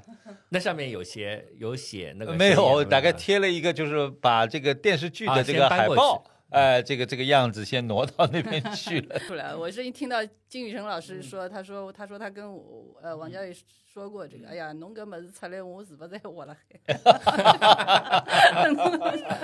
哎，他前面一个，他前面一个猜测很准，哎，嗯就是就是王家卫买下他的这个改编权的时候。他就说啊，王导啊，你这个十年能能不能出来啊？然后王家卫说我我尽量我努哎电 哎，果然是哎果然是十年啊年，出来了。果然是十年啊。哎，但是电影的话，可能还是再等10年我们还得等待，我们还得等待。好的，然后我们就是大的点都聊的差不多，最后我们聊一些花絮啊什么的。然后就是我想到要聊些花絮，是因为我觉得就是这个剧集它嗯、比我们想象的要丰富多彩一点，就是它有各种各样的点，呃细微的点可能没有包括在我们前面非常非常大的一个一个话题当中啊。我就举一个小例子，就是呃剧集开头的混剪。很多播客一开头都会有一个混剪，就是把我们今天聊的那个内容里面几句金句摘出来放到这个开头，对吧？我自己是不太喜欢这样的混剪的，呃，但因为我觉得这个是把一个句子就是剥离了你原来的语境，然后放在开头，但是它也有一定的作用。我觉得它有点像疫苗，就是在你脑子里植入了一个东西，就是当你第二次听到的时候。你就知道那是第二次听到，那么这种第二次听到的这种似曾相识的感觉是不一样的，所以我觉得王家卫这一次的这个就是每一集开头的混剪是做的不一样的，因为以前的电视剧他就告诉你上一集他放到了哪里，但是这一次的这个电视剧里面，你会发现它里面的这个剪出来的东西，有的时候是前面好几集之前的一个东西，有的东西是一个，呃它它是有 flashback 和 flash forward，呃，有一些是后面要出现的，它是根据某种主题的逻辑，或者说它内容的逻辑重新去剪的。我觉得这个是一个就是不同以前的那个小的点。第二个是，我觉得还有一个很小的点是，不知道你们看的是当中有插广告的，有的有插广告的，它插广告不是一个就是很矮版的，插到第几分钟的，它每一集插的都不太一样，有有几集插到了二十八分钟之后，有的甚至在片尾，对吧？哎对好像变成了剧情的一部哎分。那个锦绣跟谁谁对对对来来来来一说剧情一会儿是那个美美团出来团了，那个美团外卖 的广告对吧？一开始我都没有意识到那是个广告，对吧？是是是是。然后我觉得这个也是一个就是叙事好像很灵活，很灵活蛮灵活的蛮灵活的很灵活。的。还有就嗯是它的这个旁白也是，呃，我不知道你们俩，就是我自己不是特别喜欢开头三集的一个重要的原因，是因为，呃，除了这个剪辑上的那个手法之外，还有就是这个旁白的那个量太大了，太大，嗯对，对特别嗯前面几集，就是等于他为了交代这个背景的时候，没有一个用一个很画更艺术或者哎。更笃定的手法，而是像要灌输这个这个这个这个旁白，所以我觉得这个旁白一开始是比较失望的，但是后来来说，它似乎又有了一点变化，因为因为有的时候我们听到的这个旁白其实是宝总在讲，哎，因为他有的时候用的是我。有的时候又是用的是宝总，所以他有一种兼有一个角色的内心独白，又有点像一个第三人称的全知叙事，所以我觉得这个当中就是这个旁白处理的有点模糊之后呢，就好像好了一点，就后面也越来越少了，没有那么多旁白了。不知道你们就是就是对这些有什么看法吧？就是就类似还有一些点啊，我觉得他这次对原著的有一个开发让我觉得蛮蛮惊艳的，就是他每隔一段时间，就是每一集里面每隔一段时间会从原著里面摘上那么一两句对是的，。是的，实际上你觉得很有意思，因为原著是有自己的上下文这句话，啊对对哎把，它但是他摘出来了。把它摘出来以后放在这里他好像又挺能贴这个贴牌贴牌的这一块，贴牌行哎为这个挺好玩的，我觉得，哎。就他贴的还挺恰切哎，恰当的，对吧？其实是跟他没有关系的对那个，但是他就是那个补丁，好像就那个形状还剪得很很还很很挺巧的还挺巧的，挺巧的，对，哎让你又觉得哎，确实是原著里东西，哎，虽然不是在讲他这回事儿，但贴在这儿也也也可以啊可以嗯对对对。对，这个我就想到前几天就是看到这个这个剧集的文史顾问就李李叔，他在自己公号上发了篇文章，就说呃，当时就是王家卫要求他摘取什么一百句京剧哦从里面从书里呃从书里，他肯定是相对这些人物的嘛，摘了他也是设计了其中的一些菜单，因为李叔本身是研究呃民国时候一直到现在就是美食方面的东西的，他们有两组，所以他们是这一组，然后后面很多人是研研究道具什么的，对对对然后他那个一组就是他要求他去找这些京菜单京剧啊、菜单啊，所以我就觉得这些东西就是处理的，就是呃若即若离，对吧？然后我想到一个花絮，今年两月份的时候，我在那个新乐路上的那个教堂，教堂门口我拍到教堂的墙上有人把金宇澄的这个《繁花》里面的这一段名名言就抄上去，我念一下吧，就是他们写的他说，因为我知道东正教堂就在身后，我怕看到人去楼空，怕看到鱼都游走了，留下的只有我，就是这个鱼流走的这个意象，他就把这个。这个人可能是个繁花迷，他就把这个写到了那个东正教堂。但是我想说的就是，那个东正教堂书里不是这一个，其实是高兰路上的对对那个圣尼现古拉在的对是那个现在的诗歌书店，对哎吧？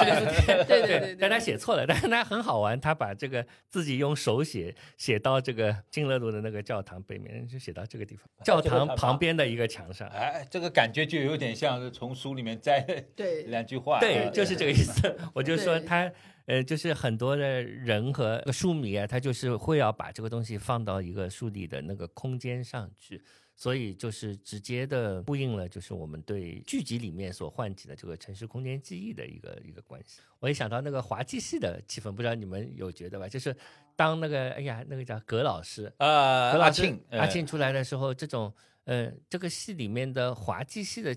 氛围，不知怎么就就强了。我觉得它这个里面其实它的那个滑稽的这个成分，它还是结合了两个东西的，一个是就是像阿庆啊什么他们，包括也包括 Papi 酱什么的，就他们的这样的一种本土的，就是上海原有的这样的一种。呃滑稽戏的、讲笑话的，然后用沪语的这样这个互相打趣的。然后其实淘淘就是这个是吧？这个演员叫陶陶龙成龙演成龙成成龙他的这个戏路其实也有一点朝这个方面，其实是朝这个市井离俗的、带有滑稽的这种感觉的这这个方面去靠的啊。那么，呃、这个是一个呃大家可能也都能看出来，但是我觉得另外一个是，就是香港式的喜剧片的那样的一种元素的应用，其实在这个电视剧里面也是很明也是显有的，也是有的。包括我前面讲到的那个魏总在那儿跳舞啊啊，然后他带突然之间就跳哎起突然跳起来，或者是什么镜头以后，他突然下一个镜头，他带了一帮兄弟蹲在那儿吃面啊什么，嗯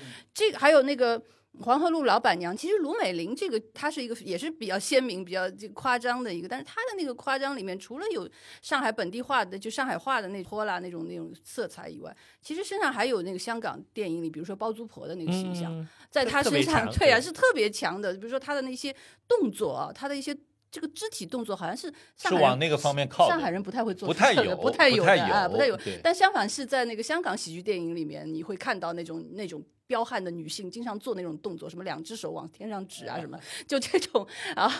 就这种东西。我觉得它其实这个滑稽里面不光是上海本土的一个滑稽戏的这个，它其实香港喜剧片的那个，它也是用的非常多的。当然，它把这两者结合了。因为另外呢，就是说上海话呢，它有一个自己的一个舞台传统的，就是说，当我们现在叫滑稽戏，就不是一般的两个两个人站在那儿说独角戏啊，就是说实际上就是那种舞台大戏。我们72我们原来七十二家房客呀，这个如此爹娘啊，等等等等。这些当年这一批演员，包括他们这个剧种，并不叫滑稽戏，他们当年叫方言话剧。就实际上它也是有一个自己的这样的一个传承的谱系的。那么在这里，我不知道啊，就是说，一方面是这个剧种的呃有具体的演员参与了，比如说我们在我们说的这个阿庆啊等等。那么另外，我觉得可能是王家卫可能也有意识的往这个方面啊、植入了啊、这里面的某些呃元素，就是我特别同意刚才张老师讲的，这里面还还是有很明显的呃港片这种喜剧对，的尤其是这样那个范类型呃那个魏总，嗯魏总感觉就有的一个瞬间很像周星驰 那个那个样子，这种气 没想，还包括里面那个喜剧感特强的，就是那个范总呀。嗯，实实际上我后来哦范总，也也有，你发现它里面有一个让我感觉蛮蛮蛮惊讶的，就是说我后来从他突然冒出来的两句杭杭州话，或者是杭州附近的地方，我才知道这个演员，他是他呃，是杭州人，哎，他是杭州或者杭州附近的人。杭，州人哈，哎嗯那么，但是呢，它里面但凡模仿上海话的口音，他没有真正的从一个杭州人会说上海话会是就是杭怎么样的？你发现吧？他说的不是杭式上海话，而是就是被从春晚上发明的那个巩汉林式的上海话那里 那个腔调一路下来的，那也蛮怪的，就是嗯，这个电视剧里面特别重要的哎，蛮重要的一个人物，嗯哎，想讲到范总这个角色，我有一个想法，就是其实有很多关于上海以前老的电影里的这样一个类似的角色，都是一个苏泊宁，对吧？来造成一种滑稽的。但是这一次他用的这个，刚刚汤老师说的这种，呃这个杭州人的这样一种口音，对吧？他既有一点戏仿的色彩，也使他这个人变得有点真真假假，因为。范总身上，你能觉得他好好像应该港港的的，但是又好像是藏港，对吧？他这个就是这个当中的、有点模，糊。这个分寸把握的就非常的好。他有的时候又会露出几个特别精明的、哎 特别透底的眼神来，就是这个。刚才讲到这个花絮，我还觉得就是这个电视剧，因为以前看的都是。呃，王王家卫的电影啊，这确实第一次看他这个电视剧，我觉得他还是把这个，就是他的电视剧的这个表现，就说这些故事啊，他还是非常把这个观众的那种接受的这个很在意，对，很嗯在意，就是要让观众。你看他那个时间是吧？他很多都是把前面那个时间多少时间多少小时之前，标出来多少二十二十分钟标出来的之前，两个小时之前，两个礼拜之前，他全部都标出来，然后就说把所有的戏都给你补足的，嗯就不会让你看不懂。就这个跟他以前的电影那是完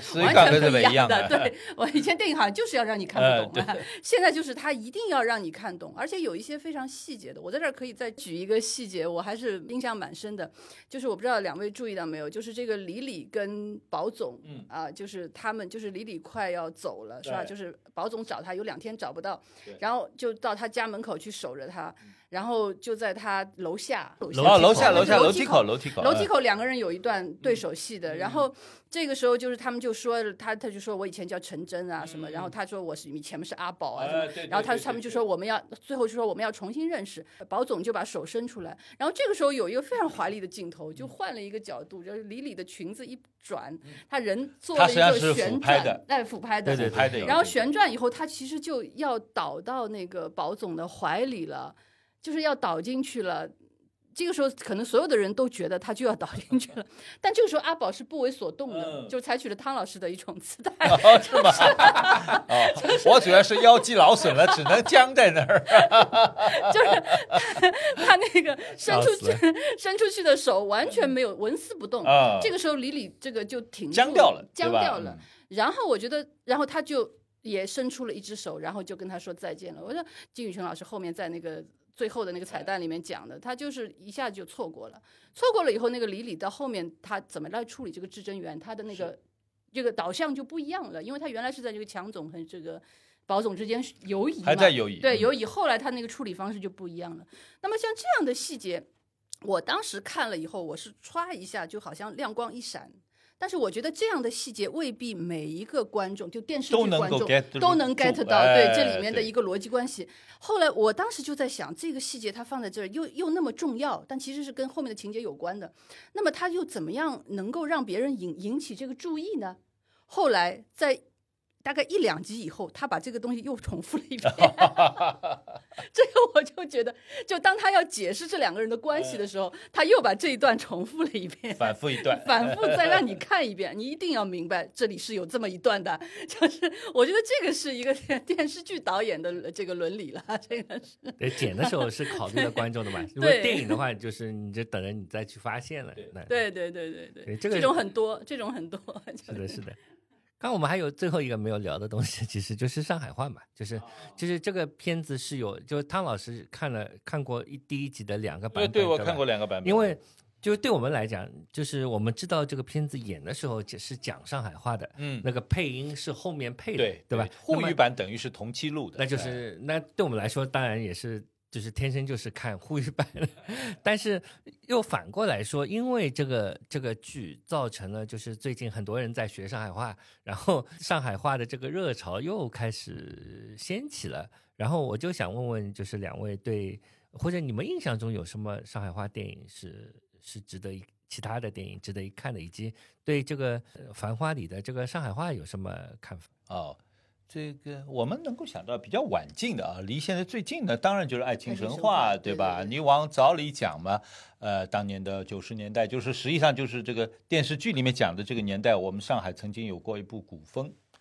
啊、就潘虹主演的嘛。那么它是有一个沪语版的，还有还有一呃个比较重要的呃作品就是《孽债》，哎，孽债就是电视剧，对，嗯孽债还包括夺子战争，哎，夺子战争对吧？这个这两部孽债的后面一部，哎，孽债的后面一部。那呃实际上六十年代还有，我们先不说这种方言剧改的，比如说滑稽戏改的，嗯那他当自然要说上海话，比如说如此爹娘啊、七十二家房客呀、呃三毛学生意啊，这不用说。就是其中六十年代初，谢晋导演拍过一部大家都知道的体育主题的喜剧片，叫《大李、老李和小李》。嗯，对哎对对。那么前两年呢，上影集团给他配了一个沪语版。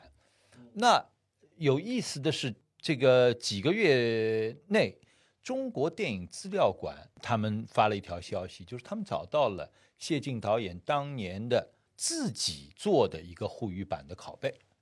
就是说，实际上这部片子当年出来就有两个版本，一个是全国发行的这个国语版啊，普通话版；另外一个就是我估计当年就是也在上海地区放过的，只不过大家印象不深了，因为过毕竟过去那么长，也可能也要找呢，也不是那么容易。那么这次给找出来了，我觉得将来如果有机会的话，可以把这个老的谢晋导演自己这个原版的沪语版拿出来，放一下，然后再跟咱们这两年给它重新配的那个 比一。下哎，六十年过掉了，大家听听看上海方言有什么大的这样的一个变化，对吧？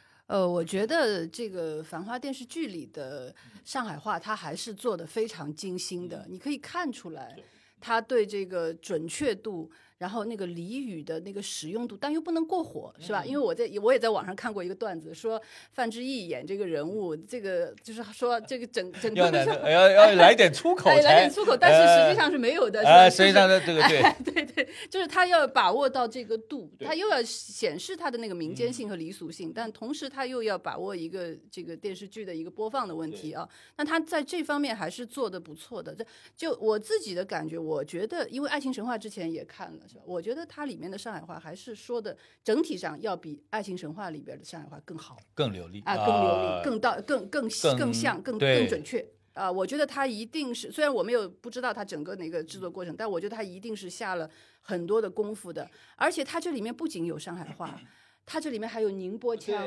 还有陕西人，是吧？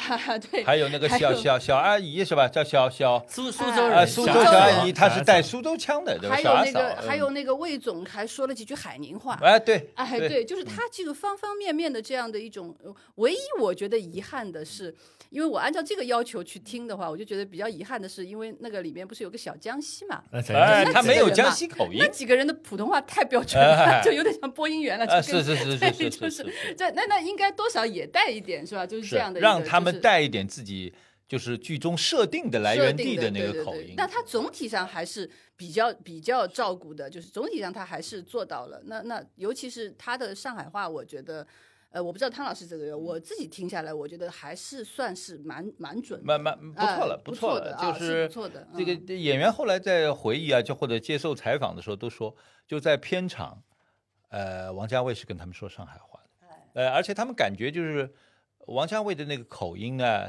是老派上海口音，因为他可能出去，就是说在香港生活的上海人，他们说的就他们好像是在那里形成了一个语言孤岛，反而就是说保留了原来的风味，但是他但是他不往前走了。嗯，对吧？就是上海本地人，咱们说话口音，呃，这个历史的时间长了以后会变化的而且我相信有很多的观众是冲着上海话去看这个嗯，戏的，甚至有不少北方观众，他情愿像看外语片一一样的就看着字幕，然后听你们上海人说话到底什么味儿？对，哎所以其实他用上海话是。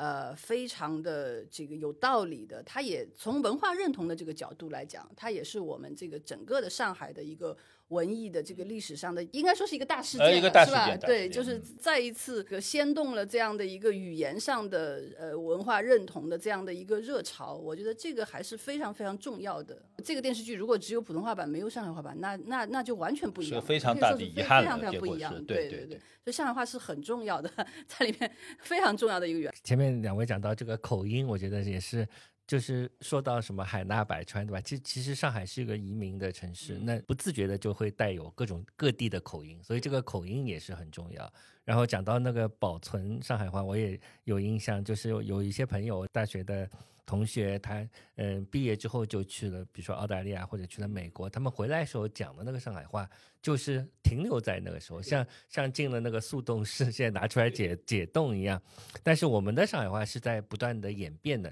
就包括这个剧里面，你会发现有一些，我觉得这一点很了不起，就是他要回溯到九零年代的那些。呃，俚语切口，我们现在已经不用了，不不怎么说了。刚刚你啊老有劣声啊，刚对，老有劣声啊，这个现在不太会这么讲。对，对但是对。他回到那个年代，他是成立的，对这不容易所以所以你要回到那个年代，就是这个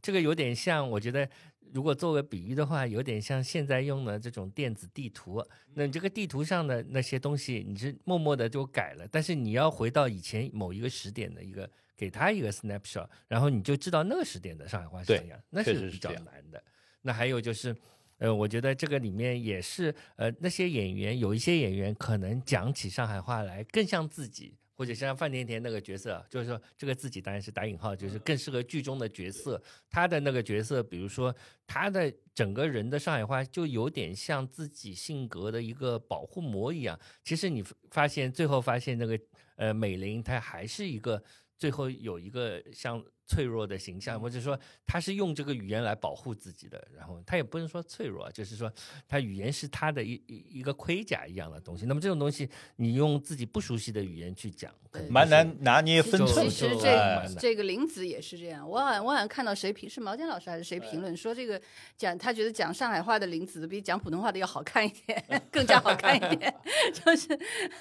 就是他的这个语言跟这个人物的一个心理，他的一个状态还是非常贴切的融合在一起的。对，然后还有就是，我觉得这个就是掀起这个上海话的风潮有，呃，还有很多人会用这个繁花来作为像教材一样的东西，就是，哎，就是网上看到很多小视频，就说，哎，这里面的这句话是什么意思？其实是在教你。那反过来，我们就我我也在想，就是。嗯，自从不知道多少年开始，就是现在小朋友都不太讲上海话。其实我们作为上海人，就是会发现有这样一种情形啊，我讲不讲上海话，跟你对面的是谁是密切相关的。就是我如果碰到汤老师，我就有个倾向会讲上海话，因为这样讲好像比较顺。比如讲我碰到施老师，对吧？我肯定没伊讲上海话，因为伊讲普通话。就好像伊辣盖营业，伊辣 工作，咁么侬讲上海话就是阿拉嘎嘎三胡瞎讲八讲。然后我就想起一个很有意思的事情，大概是在二零一二年一二年的时候，就是有一个杂志叫我采访孙甘露。哦，孙老师，嗯，哎，孙老师因为他讲的一口很好的普通话嘛，对吧？而且他平常都是讲普通话的。然后那天我不知道怎么突发奇想，呃，我们是在小日尾，就是威海路上的这个小食会哦，我吃过那个那个吃过那家对一个小店，然后我帮孙老师讲，阿拉就要讲上海话。结果伊讲好以后，伊就讲，咦，今朝我讲了交关平常辰光没老早没讲的么子，也确实有哎啊。换了一种语言，你就有些东西他不会讲的就讲出来了，就是一种好像气氛也变了，是一就是种可能是一种松弛感、嗯，啊松弛啊，一种松弛感。所以觉得这个语言是其实还蛮微妙的，就是这样子。那现在很多时候我们跟人讲，是因为为了你反正也不会讲，或者照 照顾你，这样为了交流第一。那但有的时候它又构成了另外一个自我啊，它有不同的自我在不同的这个语言里面。所以我觉得这个戏里面的这些东西都是贯穿始终。对，而且我还看到一个朋友，当然他是上海人了，他就说，他就说这个家里人都是上海人嘛，就一起来看电视剧这种，反正不是，如果不是因为一部啊上海话对对对对对电视剧的话，那也不太可能。我好像看到看到好几个朋友都都这么说。对，我也问我妈了，我说你看了吗？嗯她说等放完了，我一记头 看，一记头他们不欢喜两集两集等了难过死的，要等到一放光一记头看。好的，那就等你。然后还有就是，呃，我我在看那个字幕，对吧？你看上有在上海话的时候，它有一个字幕，有有的时候我也看了看。当中有一集，我是十八集，当中啊，那这么记下来了。我嗯我我有很多笔记的，一讲混得了，侬只野老头子，混得了，侬只野老头子，他的野老头子这个字母是野老头子，野老头子，对他写成那个野性的野性的野了，野性的野，对对对。但有一些这种小细节，就是也蛮好玩的。然后里面又有很多很多的，就是那个叫什么京剧。我觉得里面啊，刚刚漏讲了一点，就是王家卫信嘛。所以王家卫信里面有几个，一个是呃对于数字的一个把控，他会讲黄河路有七百五十五米。从那个和平饭店跳下来要八点八秒，这个很王家卫的台词。那么另外一个王家卫信可能是在于京剧实在太多了，这里面对吧？每个人都有自己。呃，经常庆功就能成功，啥个做自家码头，对吧？虽然显得更那个一点，但是也啊还蛮好。反正这这个个这个京剧，它起到了一个非常浓缩的一个作用，因为王家卫不是一个就是通过像像洪尚秀那样的一个每腾每腾大家聊一聊聊，所以他喜欢比较植入主题的，就啪一个京剧会拐出来，然后这个京剧往往会重复几次，成为成为一个小的基调，这也使得这个电视剧更容易被大众所接受吧。就是侬侬要发个公众号，你也有题目，对吧？我我我觉得这里面也可以引申出一个，嗯就是。呃，他在这个电视剧在一路播的过程当中，其实有非常多的一个呃互动啊，就是公众号啊什么的，大啊，家开始、对对对，开始讨论，还有些呃 UP 主是吧，就开始那个开开始讲他从技讲他术方面对怎么用很多光怎么这个然后构图对大家都开始？参哎与了一个像一个呃共共同的一个 讨论创作一样。我记得有个小细节，就跟也跟上海话有关，就是我看我经常看一个他写上海话、上海文化的一个公号，他有一天他就写了一篇，他说呃这个《繁花》里的这个上海话呃还还不错，但是一讲豆浆五个字哪能没个啦？一个好哦像被，到以后江湖，哎，可但是他第二天、嗯。这个这个繁花自己剧那个了。就就有了。出现了岛江。舞，然 后我想这个这个公号的这个作者一看肯定是 哎，满意了，满意了。满意了。哎，昨天播完之后，王家卫发了个图，上面写哎。的“江湖再见”，哎，江湖再见。再见，江湖倒好了，江湖倒好了，现在就是江江江湖。等我的一种江湖。这个就很有趣哈，大家都提出一些期待，哎，马上他就给你满足了，就是挺有趣。而且这种全民的讨论也好久没有没有没有对好久好久没有没有发生了，我我据我所知，实际上这个电视剧啊，我们十二月三十一号吃饭的时候，他们在说，因为他二十七号不是开播了嘛，到呃三十一号差不多已经十集已经放掉了，但是据我所知，就是听到的呃这个，他当时后十集还在剪。那也许他也也也要呃照顾到一些反反应反馈，对吧？也许把哎，这个就有点像美剧的一种制哎作手法，哎它都是边拍边播，然后来改的。对，但这这这倒很有哎，没有意思意思，对很有可能，吧？哎，不是说好像一次性全部三十集剪完就等在那里一集集。这个好像有很多八卦和这种传闻都不知真假，有人说什么王家卫。正躲在家里看弹幕呢，还有一个人说他还记得笔记，我觉得这个大概是假的，但是我也能看出，就是这整个播的过程中，这个口碑的变化嘛，对对吧？这个也是很明显当播到但我觉得自己我非常明显的感觉到，到十几集的时候，这个剧变得非常非常的好看，就是这个当中一段。但我即使看完了，我回头再看第一、第二集，我还是觉得他他蛮糟糕的。嗯，但没有因为后面对吧？就是反过来，我觉得这个前面的这个是，如果可以重新剪一剪，可能会更好一点。对，有可能啊。对吧？对那个结尾的我们是理解，因为他没办法，就是他必须要那么那么结尾，那就也没啥。对。对，开头我觉得是有点点遗憾。开头确实嗯是，开头的那个四集，就是他能，其就实那个听思维的搿只特点还没，还没有但展现没有建立出来哎，没有建立。对对而且又有点太急太乱。包括那个镜头，我我一直印象很深刻。就开头第一集的时候，呃，宝总跟亚瑟有一场戏，对吧？他其实只有几句话，那个镜头切了大概有七八次，然后而且切的都不是在这个点上，所以导致整个视听的是一个混乱的结果。就是你还没有进入的时候，你你可能在这个剧的后面这么切是 OK，但刚刚开始的时候，就是你还在脑子里在建构整个这个剧情的时候，就变得非常的乱。然后一开始人也一下子出来了太多，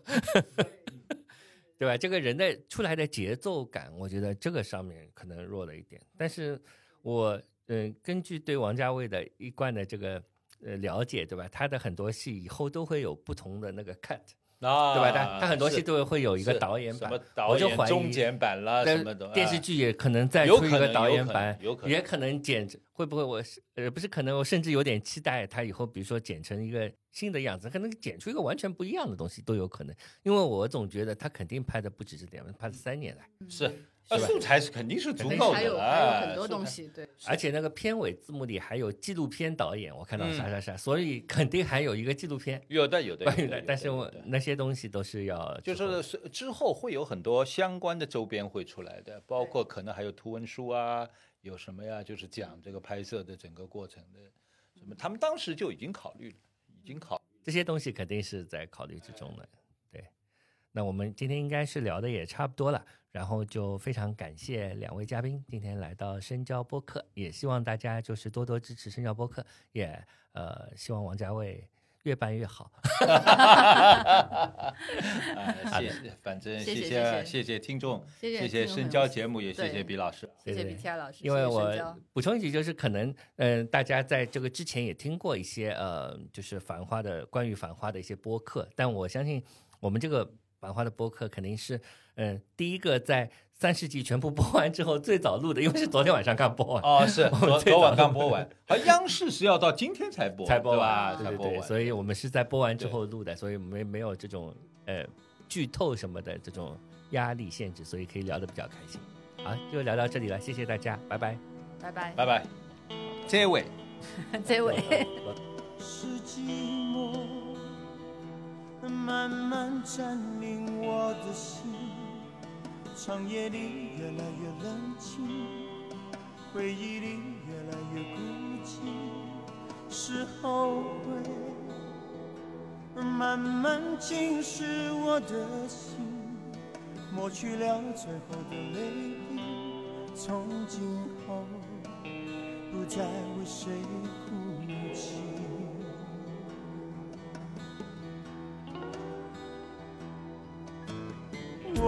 敢再问是什么改变你的眼神，对爱厌倦，对爱疲惫，对我已没有感觉。温柔的缠绵，难道只是一时的气氛？留不住人，留不住魂，留不住你的一切。是了解，慢慢伤害我的心，就让我醉死在梦里，在梦里，永远不要清醒。是谁偷偷偷走我